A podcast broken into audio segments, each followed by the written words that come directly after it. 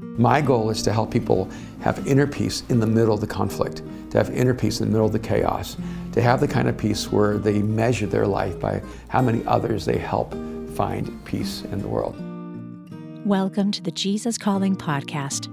Today, we talk with two pastors who ask deep questions of God and how, in the midst of their wonderings, they're able to feel peace. Pastors Erwin McManus and Dominic Done. First up, Erwin McManus is an artist and writer who works to integrate creativity and spirituality. He is the founder and lead pastor of Mosaic, a Los Angeles based church recognized as one of America's most influential and innovative churches. Erwin walks us through humanity's lifelong struggle to find peace and why God is instrumental in helping us win that battle. My name is Erwin McManus. I'm the founder of Mosaic, and I just recently wrote a book called The Way of the Warrior. Uh, the Way of the Warrior came from kind of an unusual moment. My wife and I were tra- traveling through Hollywood, driving down Vine, and I just sort of thinking and daydreaming and have a moment of quietness while I was driving, and I just heard this inner voice say, "The warrior's not ready for battle until they've come to know peace. This is the way of the warrior." And I looked over to my wife and I said, I, I know what my next book is. I know what it's called, and I know what the first line is. I didn't know anything else after that.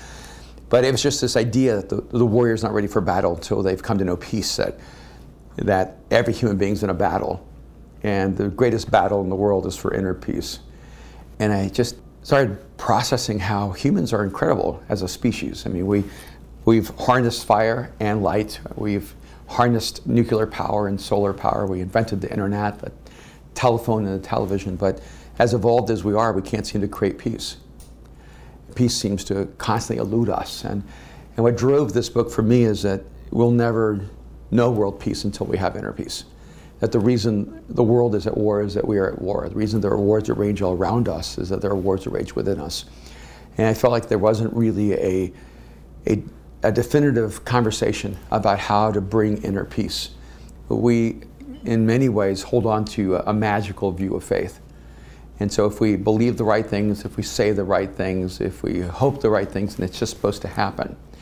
And so then we end up actually replacing a truly deep spiritual journey with magic and superstition. And that's why it leaves us so desperate. And because if you just quote these verses, you're supposed to get better. Or if you memorize this truth, it's supposed to change you. And that's why I use the metaphor of a warrior. The battle for peace is exactly that. It's a struggle, it's a battle, it's a, it's a daily engagement for that peace within your soul. And I wanted people to understand when you're fighting for inner peace, you're actually taking on a heroic journey. This is a warrior's battle. And it will not come easily, and it will not come without a struggle, and it will not come without a fight. So I chose this language, even though I know there is there's a sense of, um, of conflict in the language. But I want people to know that um, if you have the sense that you're supposed to go to war against something, it, uh, you need to make sure you're going to war for the right things. Even Jesus said there will always be wars and rumors of wars. How did he know that? It's because he knew the human heart. He knew that there was a war that raged inside of us. And so, even for my friends who are atheists or agnostics or are Buddhists or they um, just don't know if there's a God, and they look at all the suffering in the world and all the violence in the world and say, How can there be a God? Look at the human condition. My response is actually, No, this is how we know there's more because of the human condition the fact that we can't seem to get along as a species tells us there's something broken inside of us. Something is out of alignment. It is interesting how we paint scenarios or create scenarios for ourselves where we lose hope. One of the unique things about hope, and I write about this in the book, is that for hope to exist, it has to be in the future. When our hope is placed in the past, it turns into regret. The strange thing about hope is that you can hope for something, and once you have it, it no longer becomes a source of hope. So humans are designed to be connected to the future.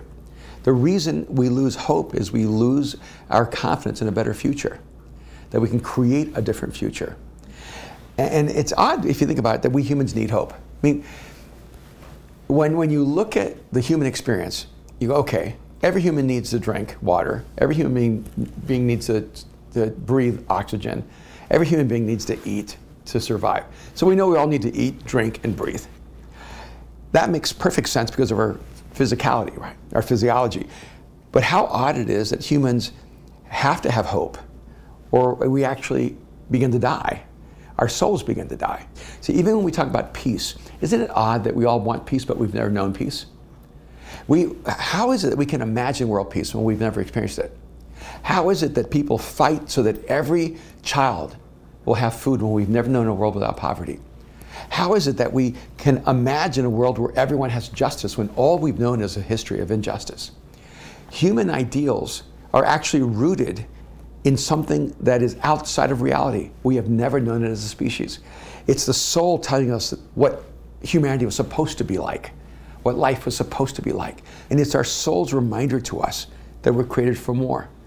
The book kept driving me back to Jesus. Jesus is clearly the singular personality that defines peace in all of human history. And, uh, and that to me is pretty extraordinary when you think about that 2,000 years ago, in the middle of conflict and a Roman oppression over the Jews, in the middle of a world of chaos and violence, and, and then dying the most violent death, Jesus becomes the icon in human history of peace, which should tell us something. And I, and I hope as people are searching for peace that they'll crash into Jesus. I'm convinced that the reason we're created in the image of God mean, the evidence for that is that we're imagined by God to imagine, and we're created by God to create. I never accept reality as a permanent condition. Reality is just the temporary state of being. We can redefine reality and recreate it. There was a time where submarines were not reality, airplanes were not reality, flying to space was not a reality. Um, there was a time where the, breaking the four minute mile was not a reality. So many things that we thought were impossible are now just normal. And people who accept reality have actually conceded their future. Well, I mean, I live in LA, so it's the epicenter of dreamers, I think. And, and in fact, one of the metaphors in LA is the boulevard of broken dreams. And because so many people come to LA with huge dreams, and the problem is, of course, when 10,000 people come with the same talent and the same passion, and the same training, and the same skill set, and they're all fighting for the same dream. And even if they're all equally talented, one of them is going to get that job one of them is going to step into that particular moment. And it can be devastating. You would think people who have such huge dreams could recover easily from a broken dream, but it's not true. Most of them, when they do not achieve the dream they long for, end up being paralyzed and floating through life. And it's one of the reasons that um, I think even conversations like The Way of the Warrior are so important, is that pretty much anyone who ever aspires to anything meaningful is going to have the loss of a dream. And one of the huge challenges is to not put your identity in the dream. Because if your value as a human being is based on the dream you're pursuing, then your value is really fragile. You know, I've had so many dreams in my life, and I've aspired to do so many different things, and I've actually endeavored to, uh, to do so many different things in different careers, and and I've had a lot of successes, and I've had an endless number of failures. I just think that when you have a broken dream, what you have to do is step back and realize that that the loss of a dream isn't the loss of your intention. It should not be the loss of your, your destiny or your calling or your future. And if you, one of the ways you, you can know you're pursuing the right dream is if you love the outcome but not the process, it's the wrong dream. If you love the process and the outcome is an extra, then you're in the right dream. And that's why when you lose a dream, you probably were in the wrong dream. Because when you love the process, you never actually lose the, lose the dream because the process was a reward in itself. And that's the beauty of it. You know, I mean, the best basketball players in the world, they don't just play for the championships. They love basketball. They just eat and sleep and, and, and they dream it 24 hours a day. They wake up, no one has to make them practice. And there's some players who are actually professionals who have to be forced to try to pull the best out of themselves. And, and that's why there's a huge divide between the best basketball players and the ones who achieve a level of greatness. The ones who achieve a level of greatness really don't need to be coached. They don't need to be managed. They don't need to be prodded. They're driven by their own ambition and their own determination. And what I would say is look, if you lost a dream, it was probably just a, um, a midwife to get you to your dream. And so whenever you lose a dream, just see it as a part of the process of getting you to where you need to be to get to the next part of the dream. Erwin's book, The Way of the Warrior, is available from your favorite book retailer. Stay tuned for our interview with Pastor Dominic Done after a brief message about the Jesus Calling weekly prayer call. Did you know that Sarah Young, the author of Jesus Calling, prays for her readers each day? In that spirit, we want to extend the Jesus Calling prayer community out to you in a more personal way. Each Tuesday morning, you can dial into the Jesus Calling weekly prayer call, where the team from Jesus Calling and special guests will minister to us during a 10 minute call to reflect on that day's passage from Jesus Calling, read scripture references, and pray together for each other and our world. Prayer call times are 8 a.m. Eastern, 7 a.m. Central, 6 a.m. Mountain, and 5 a.m. Pacific, and are for U.S. only. For more information on the Jesus Calling weekly prayer call or to submit prayer requests, please visit jesuscalling.com slash prayer dash call. Again, to join us in this community of prayer every Tuesday morning, please visit jesuscalling.com slash prayer dash call. During times of transition and unknown next steps, it's more important than ever to cling to the promises of God and to tune your ear to what Jesus has to say. Jesus Calling for Graduates is an encouraging compilation of 150 devotions from Sarah Young's brand. Grads will find topics such as discerning God's will, self worth, trust, support, and much more. Jesus Calling for Graduates is perfect for both high school and college graduates as they embark on the next chapter. Look for our special custom edition of Jesus Calling for Graduates, available exclusively at faithgateway.com. Dominic Done is filled with questions about God, but today those questions don't fill him with doubt like they once did. In fact, Dominic has discovered those questions have led him into a deeper relationship with God. Dominic guides us through Scripture and points out many instances in the Bible where others, like us, asked questions thousands of years ago, and Jesus left space for them to do so. Dominic also helps us with practical ways we can address our own doubts and how we can hold a strong faith and deep questions in both hands, which he's written about in his new book, When Faith Fails.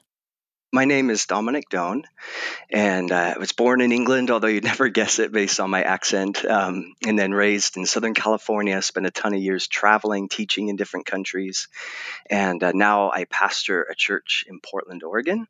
It's called Westside Jesus Church. So last week, Gallup poll uh, they, they put out this study and they found that church attendance in America is actually at an all time low. And then added to that, um, according to another survey, this was Pew, um, they said the number of Americans who are experiencing doubts about God has actually increased 15% in the last 10 years, and that two thirds of people um, who identify as Christian they they admit to struggling with doubt. So, we I think we just find ourselves in this time where people are hungering and thirsting for a more authentic form of faith. And then we're also confronted with questions and doubts and, and uncertainties. Um, I think the author James K.A. Smith. He said, We don't believe instead of doubting, we believe while doubting. Uh, we are all Thomas now. And, and I think that's true just of, of, this time in which we live, that many of us can identify and relate to a guy like Doubting Thomas. Um, and we, we want a deeper form of faith, but we also don't know what to do with our struggles and, and our questions.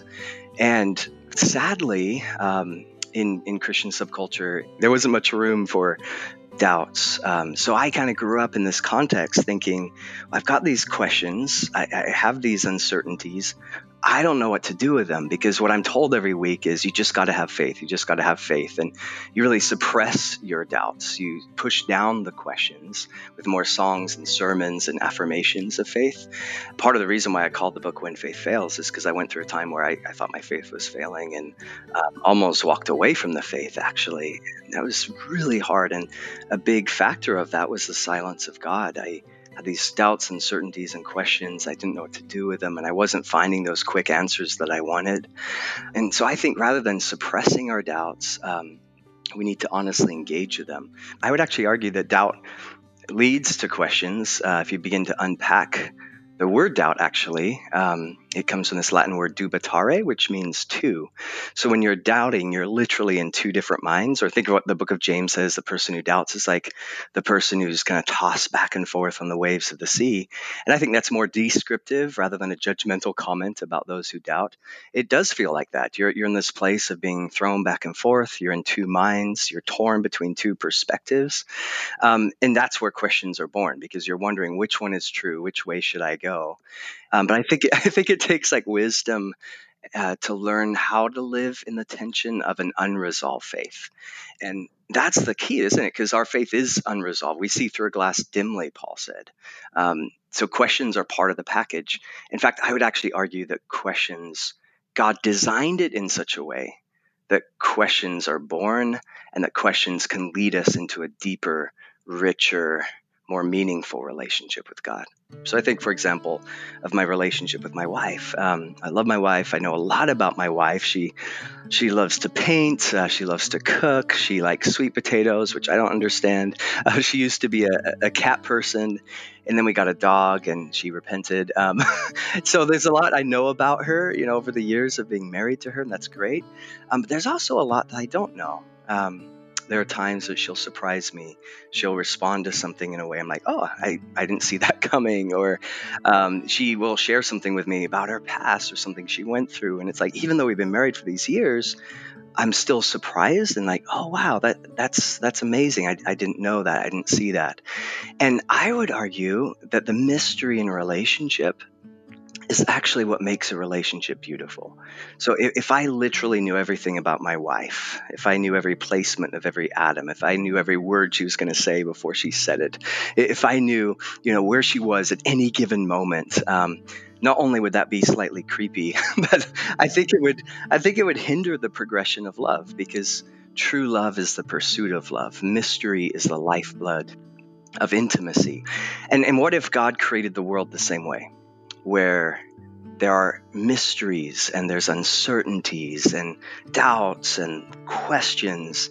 And God allows that while at the same time making us deeply, deeply curious and inquisitive. What if that is God's invitation to us saying, Hey, I've got more for you. I want you to wrestle with this. I want to reveal myself to you. And in the act of wrestling with God, I think Jacob in the Old Testament, in the act of wrestling with God through our doubts, um, we don't necessarily come away with all the answers, but we can walk away with a changed name. and we can walk away having encountered God in ways that maybe we haven't had before. You know, I think one one thing that I've seen in Christian subculture is that we get so obsessed with wanting all the answers. But it's not just about having every single answer. It's about the wrestle. It's about the struggle. It's about intimacy with God. I think of C.S. Lewis, who he went through his own aching raw seasons of doubt um, when he wrote A Grief Observed after his wife died. And coming out of that time, uh, he said, God, you're you're the great iconoclast, right? You're, my view of you is being shattered, uh, kind of a version of deconstruction. But he would also say in another book, he said, Now I know why you give no answer, because you yourself are the answer. In other words, it's less about trying to come up with scripted answers, bullet point certainty. It's about depth and relationship that can only come through those times of wrestling with Him. So, for many people, their, their theology of doubt begins in Genesis 3. But what I do in the book is actually say, no, let's let's back up a little bit. What if our theology of doubt and questions should begin in Genesis 1? And, what I mean by that is Genesis 3, where most people view doubt is okay, you have Adam and Eve, they're in a garden, um, they're, they're tempted, and the serpent uses questions as, as a way to derail their relationship with God and bring sin into the world. And, and that's true. I mean, Satan did use doubt in a very destructive way. Doubt can be destructive if it's not dealt with and reacted to in a healthy way. Um, so many people, that's where their, their theology of doubt begins. They think, okay, look, doubt is always of the devil, questions are always bad. So let's just suppress them and let's just pretend everything's okay.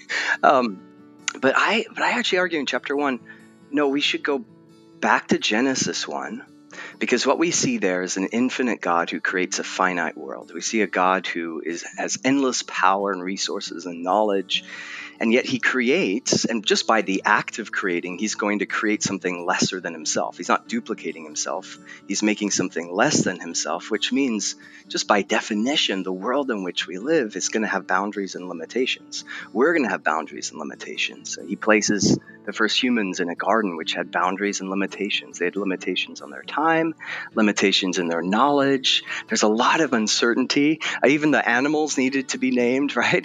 And at the same time, in a world of boundaries and limitations and unresolved mystery, he creates male and female deeply curious, deeply inquisitive, and they, there were things they wanted to discover. I think if we start there in Genesis 1, it reshapes how we view doubt. It reshapes our theology of questions. Because then we realize, oh, God made the world in which doubt and questions could exist, and actually, they can be the very catalyst that pushes us closer to Him the authors of scripture. Um, so many of them had doubts. I mean, John the Baptist, I was just reading his story recently, and he, Jesus said he was the greatest prophet who ever lived. That's no small compliment.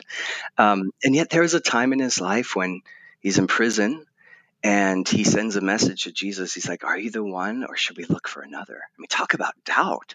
He's saying basically, Are you are you the Messiah? I don't know. I've got questions. And Jesus didn't rebuke him for his less than perfect faith. He gave him room to ask that question. And then Jesus says, Actually, this guy is the greatest of all the prophets. I mean, that's so beautiful and amazing to me. I actually think that some of the most raw and passionate expressions of doubt ever written are are in the book of Psalms. I mean, Psalm 22, my God, my God, why have you forsaken me? Or how long, O Lord? Or why do the nations rage? Like these deep and even unsettling questions are, are found in Psalms. And here, here's what I love it's not just the content of the words, but that God gave space for it. God didn't edit out the doubt filled Psalms. He, he didn't say, you know what, forget Psalm 22 well, right, that's not going to be in the word. He he allowed it space, which I think is God's way of saying, look, there there is room to be honest. In fact, I want you to be honest. And in those times where you're hurting and questioning and you're asking why and you're going through some tragedy or crisis or it seems like God is silent, I want you to bring those things to me. I want you to know that I care for you. I want you to know that I'm standing with you and beside you and and just tell me what what it is you're experiencing. Come to me when you're weary and heavy laden and I will find you rest. And the Bible is jam packed with stories and examples and characters like that women and men who had doubts and uncertainties. And Jesus, he gave them space. I mean, Matthew 28, the Great Commission, and he sends them out into the world. And you have this amazing line. It says, Some worshiped and some doubted. and if, if I were Jesus, I would divide the worshipers from the doubters. I'd like, okay, worshipers, you're part of this thing you know, doubters go home. But he doesn't. He, he sends out both the worshipers and the doubters. They were vital to the revolution that Jesus began, that literally turned the world upside down. So I, I would say you're not alone. And not only that, um, you're actually right where you need to be because God is going to use this season in your life to grow your faith. Don't give up on your faith. Don't give up pursuing truth. Uh, don't give up seeking and searching for the answers and for God, He will meet you on the other side. In the process of learning, um, many many times we discover, oh yeah, I didn't know that. I didn't I didn't see that. I mean, I can't tell you how many questions I've had about Scripture that were so confusing to me that once I actually began to look into what it meant, it's like, oh, that wasn't as weird as I thought. Like, for example, like the Book of Ruth, you have that whole story of one night she comes and lays at Boaz's feet. And it's like, what is that about? That just seems like the weirdest thing. Um, but in that culture, it was a form of marriage proposal. And once you begin to peel back some of those layers, like, oh, okay, this makes sense. And uh, so that process of learning, I think not settling for the low hanging fruit, um, not just settling for, you know, cat posters or cliches, um, but, but actually saying, I, I want to go all in and I want to tear into the story and I actually want to read both sides. You know, so, so that's what I did actually. Um, there was a time in my life where I was I had a lot of questions that, that I, I read some of these atheists what they were saying about God, and the further I went down that path, the further I realized, oh, this is actually a worldview that's um, pretty empty. But Nietzsche, he once said, if you stare into the abyss, the abyss is going to stare back into you. And, and, and he's speaking about this worldview of nihilism and atheism, the emptiness of it, the, the, the aching loneliness of it. And so for me, I did take a season, and I, uh, it's a couple year period actually, and I'm going down this path. I'm looking at what this worldview has to say. And I get to a point, I'm realizing, like, oh, okay, I've read a ton of these books now and I've studied their worldview and I, it's empty. And um, so that process of learning and, and, reading books on both sides actually, in a weird sort of way, strengthened my faith. because then I'm able to counterbalance that with like, the story of C.S. Lewis or or others who have gone through similar times and like okay there are some answers here I think there's like N.T. Wright who offer like really intellectual robust answers to some of the questions that we have so the point is like like Alexander Pope said that, that a little learning is a dangerous thing. Um, but when we drink deep um, and, and study both sides. I, I, think that's where wisdom's found. And I think one way, one practical way that we can move through our doubts is actually through study, through listening to a good podcast or reading Jesus Calling or tearing into a good commentary or sitting down with, with a teacher, a professor, or a pastor, or someone who's further on in their spiritual walk.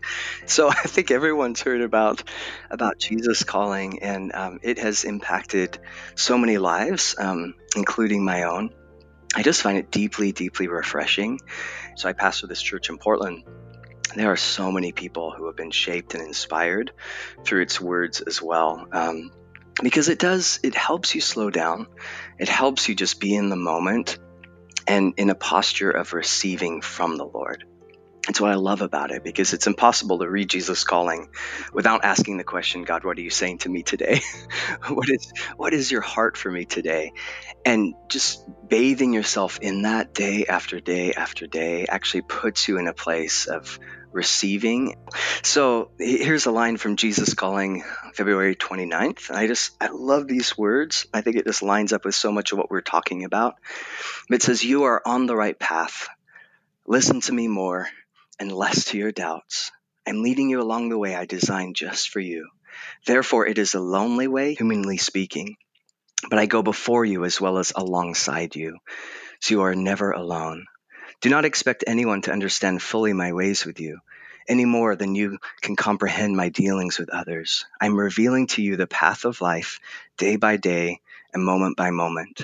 As I said to my disciple Peter, so I repeat to you follow me. And I love that, especially those words, follow me, because I think it captures what the journey of faith looks like. That when Jesus invites us to, to come after him, it, it's it's following. It necessitates movement and motion and change and travel and adventure. Um, and so that means there's going to be seasons in our life where we're sensing him and his presence is real, closer than our next breath. And there's going to be other times where we wonder where he is. Um, but it's in times like that, the journey, that he's taking us deeper and deeper into himself. You know, the word question actually comes from a root word uh, quest. Uh, and, and that's what we're on. We're on a quest. Uh, we're pursuing God. And uh, he's with us through it all the highs and lows, the ebbs and flows of faith. And even if it feels like our faith fails, the good news is He never will. I'm learning that God is actually speaking, but I'm not always listening. Um, the poet Elizabeth Barrett Browning, um, she once said that earth is crammed with heaven, and every common bush afire with God, but only he who sees takes off his shoes. And, and so when we begin to understand, you know what, God is speaking, maybe it's through his scripture when I open it up in the morning, or maybe it's in a conversation like this one and something you say just resonates and oh yeah lord you're, you're speaking to me that way. Maybe it's just the beauty and wonder of creation as you're walking outside and just taking it all in. Uh, maybe it's just you know you're you're moved by some piece of art or, or poem and it touches your heart. I think these are all ways that, that God speaks to us.